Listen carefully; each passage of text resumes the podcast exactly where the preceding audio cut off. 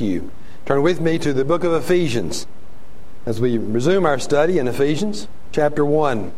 This morning we are in the end of verse 8 and going through verse 10. Now, I explained uh, when we began this section that uh, verses 3 through 14 of Ephesians 1 in the Greek, they're, they're one long sentence.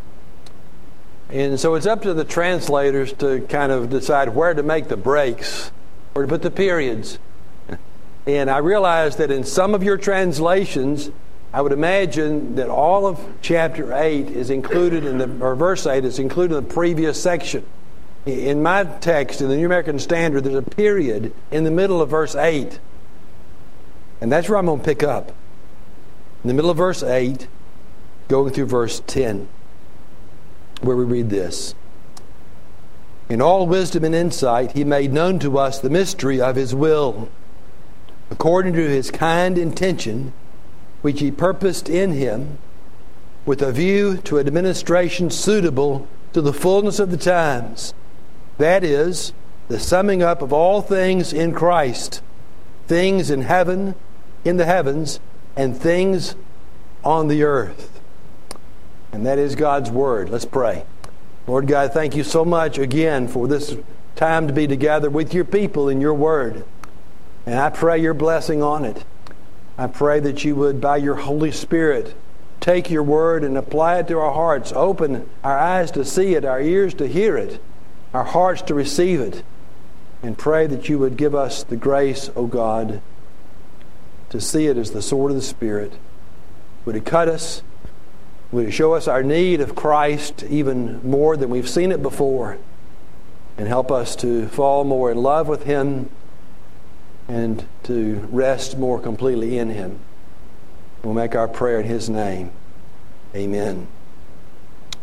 Well, since I have been kind of so erratic over the last six weeks, and that really began as we were just starting our study in Ephesians, I feel compelled to go back and kind of look over where we've been, try to tie some things together before we move forward in this rich book of the Bible.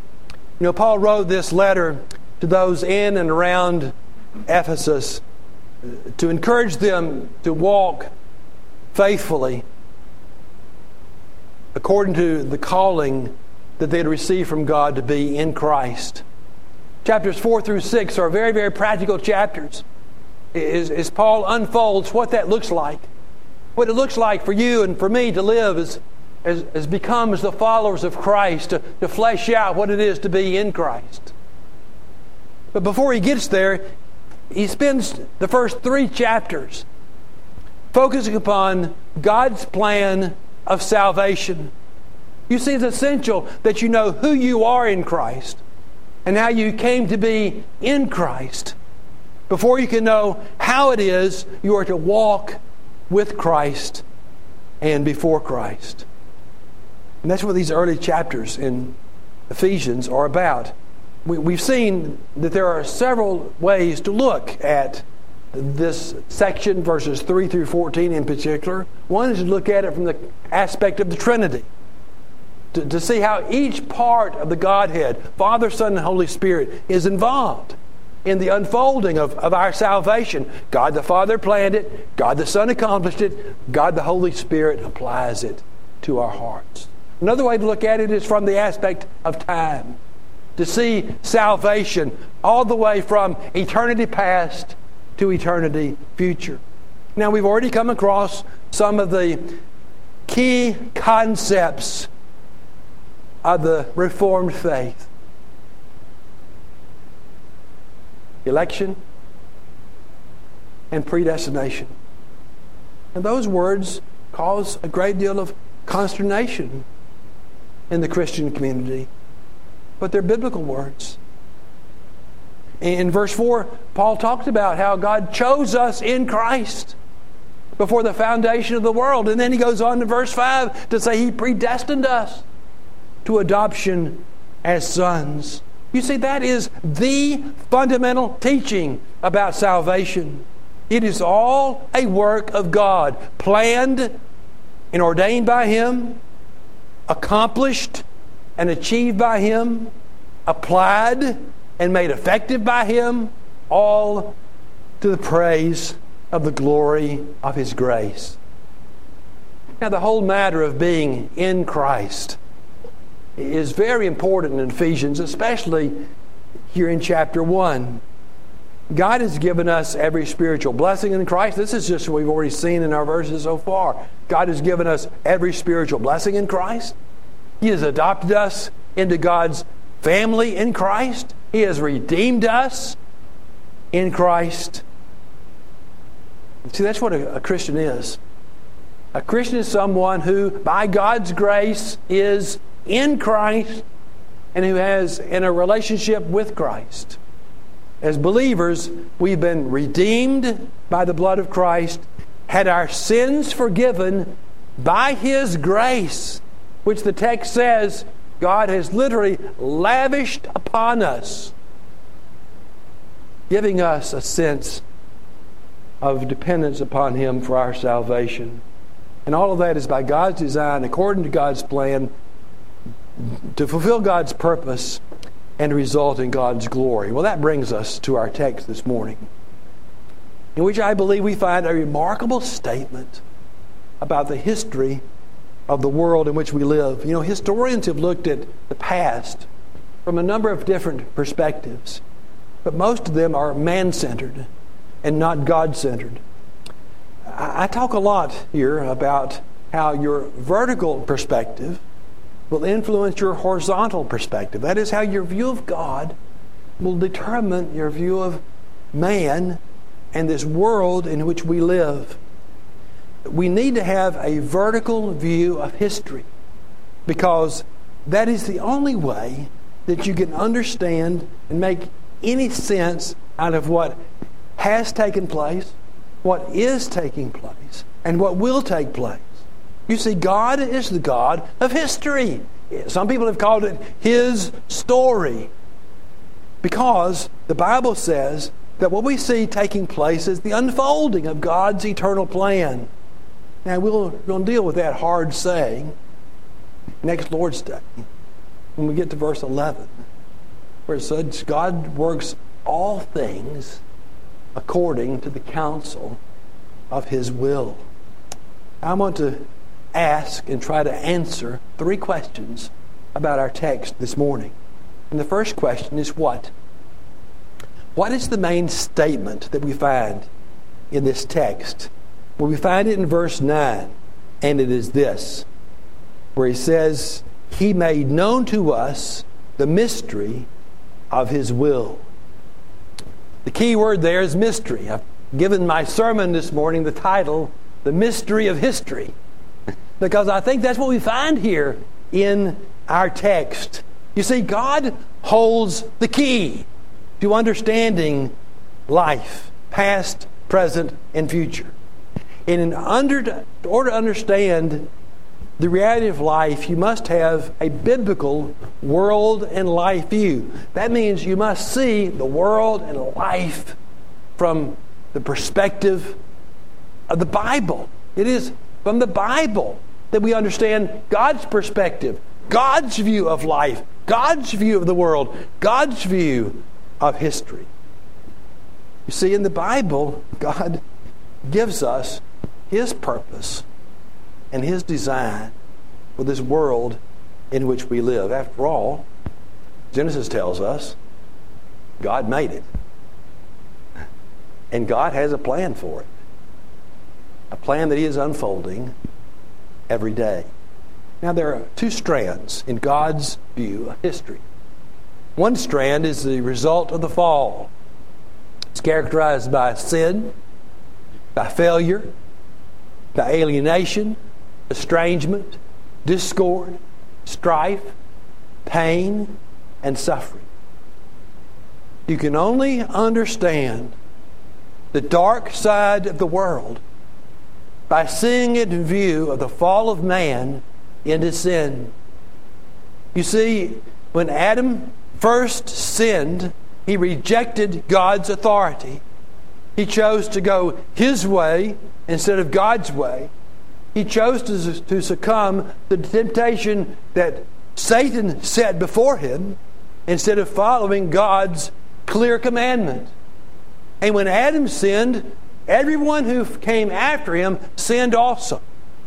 We sinned in him. His sin is now passed down to us. So now you and I are born in sin and born with sinful natures. The dark side of our world, every part of it, is the result of sin. But there's another strand in God's view of history. And that's the strand of redemption, of salvation, of restoration, of reconciliation, and of renewal. It is the strand of forgiveness, of healing, of peace, and of blessing. And that comes only through the work of Christ. The only light God has given to dispel the darkness of this world is the light of Christ. That's what Jesus said. He said, I am the light of the world. All human efforts to dispel that darkness will fail. It cannot be done through the best intentions or plans of man, but only by the redemptive work of Jesus Christ. You see, that is the mystery of His will that He mentions here in verse 9. God's plan of redemption. God's plan to, to save those whom He chose before the foundation of the world is the great mystery. You see, given the reality of man's fall into sin, given the reality of man's sinful nature, which Paul describes in Ephesians 2, verse 1, as being dead in sin, given what the Bible says about man's sinful nature, the amazing thing is that anyone is saved. That's the great question of life, isn't it? How can anyone dead in sin, estranged from holy God by the reality of their iniquity, how can anyone be saved? And that's what Ephesians answers. It's only by the grace of God. That's the great mystery. And God has revealed the mystery of His will to us. Notice the text says, he made known to us the mystery of His will. And what you need to understand is if God didn't make it known, we wouldn't know it. You know, as we've seen throughout our study in Ephesians so far, and if there's any passage in the Bible that shows the reality of what Isaiah says in Isaiah 55, it's Ephesians 1 that God's ways are not our ways, and his thoughts are not our thoughts. You know, we sing the hymn, God moves in a mysterious way, his wonders to perform. And that's true. But the great blessing, folks, is that God makes his mystery known to his people. He made known to us. He makes known to his people the mystery of his will. The idea of a mystery really runs all the way through the book of Ephesians. And the great mystery in that day, you know what the great mystery was in, in Paul's day? Kind of a specific application uh, of the salvation of God. Uh, the, the, real mystery in, in Paul's day among the Jews was that, guess what? God's plan of salvation included the Gentile. Aren't you thankful for that? I know I am. Turn with me over to Ephesians 3 for just a second, just to give you a flavor of how the mystery runs all the way through our this book. I'm going to read the first six verses of Ephesians 3, if I can get focused on them. For this reason, I, Paul, the prisoner of Christ Jesus, for the sake of you Gentiles, if indeed you've heard of the stewardship of God's grace, which was given to me for you, that by revelation there was made known to me, there it is, the mystery. As I wrote before in brief, by referring to this, when you read, you can understand my insight, there it is again, into the mystery of Christ, which in other generations was not made known to the sons of men, as has now been revealed to his holy prophets and apostles in the Spirit. To be specific, here it is. Here's that mystery that the Gentiles are fellow heirs and fellow members of the body of Christ, of the body, and fellow partakers of the promise in Christ Jesus through the gospel. Well, that's the what? God has made known to us the mystery of His will. The second question is how? How has God made that known to us? Or, or really more specifically, with what attitude has God made this known to us? That might seem an odd question to ask, but I think Paul talks about two ways that God, that God revealed it to us. Look back into verse 8. He says that God revealed to us in all wisdom and insight. God is the God of all wisdom. And God knows all things. He has insight into everything, doesn't he? And so it goes without saying that if God's going to reveal something to us, He's going to do it according to His nature. And so God's revelation of His will to His people is done according to His wisdom and according to His insight. You see, this mystery is no mystery to God. He sees it clearly. He understands it perfectly. It's in, within the bounds of his absolute wisdom and knowledge. And it's in that wisdom and with that insight that God has made known the mystery of his will to us. You might remember that in 1 Corinthians 1, Paul describes two responses to the gospel. And, and those responses really follow the, the, the two strains of, uh, of history that I outlined earlier.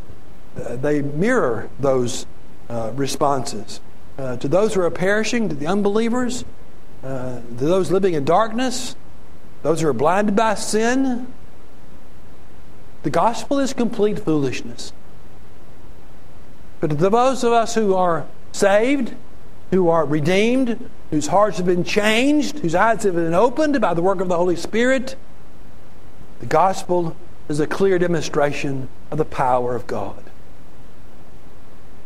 And what you need to understand is the gospel would still be foolishness to us if God did not choose to make it known to us.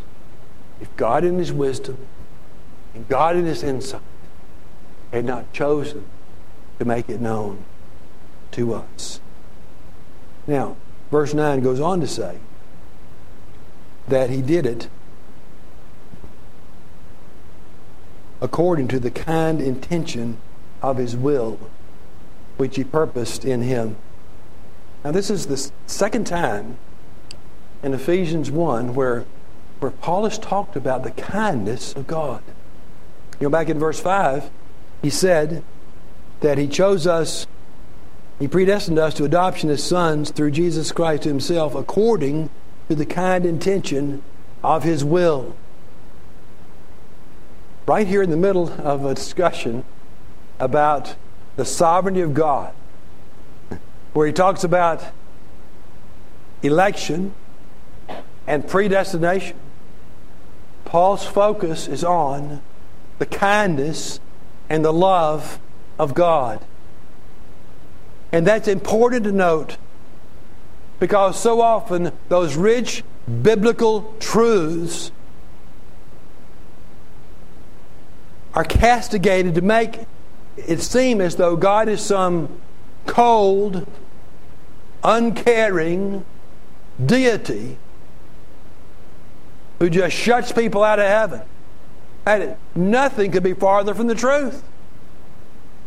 There is nothing more kind, folks, than God saving anyone from their sins. Do you get that? Until you realize you can't save yourself, you won't get it. But it's according to the kind intention of His will. God revealed His plan of salvation to His people. God's salvation is an act of kindness. The most kind thing ever done in the history of the world is God choosing before the foundation of the world to save some and predestinating them to adoption as sons. God, in His wisdom, God, in His insight, God, in His kindness, has chosen to make the mystery clear to us. And my wife loves a good mystery story. So we watch Murder, She Wrote, Monk. Some of you haven't heard of those shows. You're too young. Columbo and Matlock. You know, and, and, and the, the whole theme is to wait until the very end of the plot to show who committed the murder. The glorious thing for us as believers is we don't have to wait to the end. God's revealed the mystery of his plan of salvation to those who love him, those he's called to be his people. What an act God's kindness that is. And then there's a third question, and that's why. Why this mysterious plan of salvation? What's the purpose in it and behind it? What's the ultimate goal of this mystery of His will, which He's made known to us? Here's where we find, I think, the real solution to the mystery of history. It's in verse 10, where we read this with a view to administration suitable to the fullness of the times, that is, the summing up of all things in Christ, things in the heavens and things on the earth. You see, history has a purpose. History is headed toward a goal, and it is a glorious goal. There are two key phrases in verse 10. One is the fullness of the times, and the other is the summing up of all things in Christ. You see, history is pressing day by day toward a goal where everything will be centered and focused on Christ. History is moving toward one great event. As Paul says in Philippians 2, when every knee shall bow and every tongue confess that he is Lord to the glory of God the Father. That doesn't mean everyone will be saved, but that does acknowledge one day everyone will acknowledge that he is the Lord and that he has the right to do his will. And even those who are sent to eternal destruction will acknowledge the lordship of Christ. That is where history is headed. We talk about having a Christ centered life, a Christ centered home, a Christ centered church, and a Christ centered world and life view, and all the rest. One of the reasons that's so important is because it's preparation for eternity. Because that's what heaven is going to be. Heaven is going to be a complete and total focus upon Christ.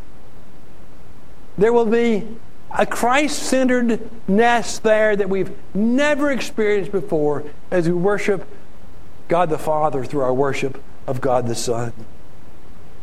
You see, God's plan for this world is not finished, but the end result has already been determined. We, and we don't have to wait. We don't have to wait to see where the world is headed. In the fullness of time, Paul says in verse 10, in the fullness of time, when God's time is right, everything is going to be brought together, summed up, totaled together in Christ. And the text makes it clear that, that includes everything things in the heavens and things on the earth. Now I want you to see how that changes your perspective on life.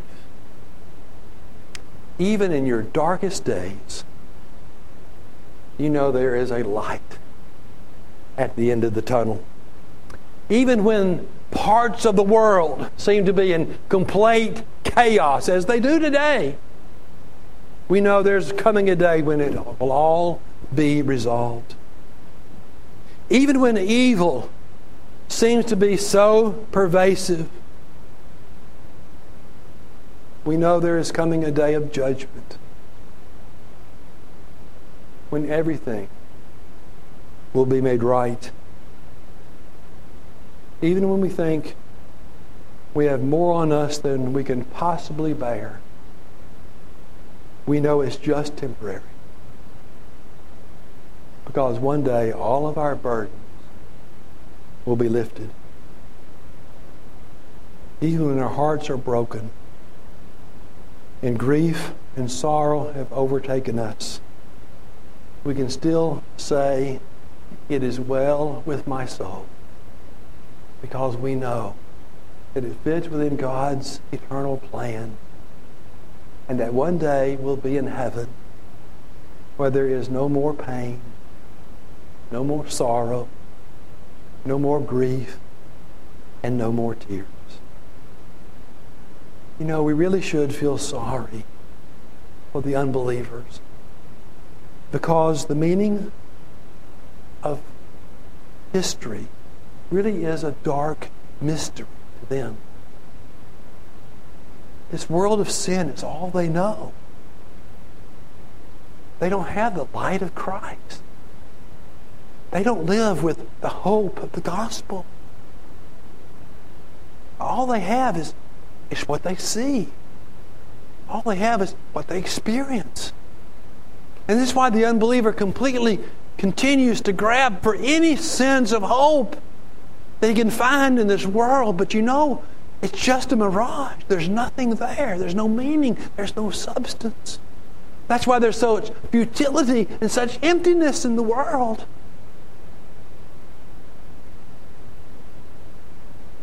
That's, that's, why the gospel is so important, isn't it? It is the only hope.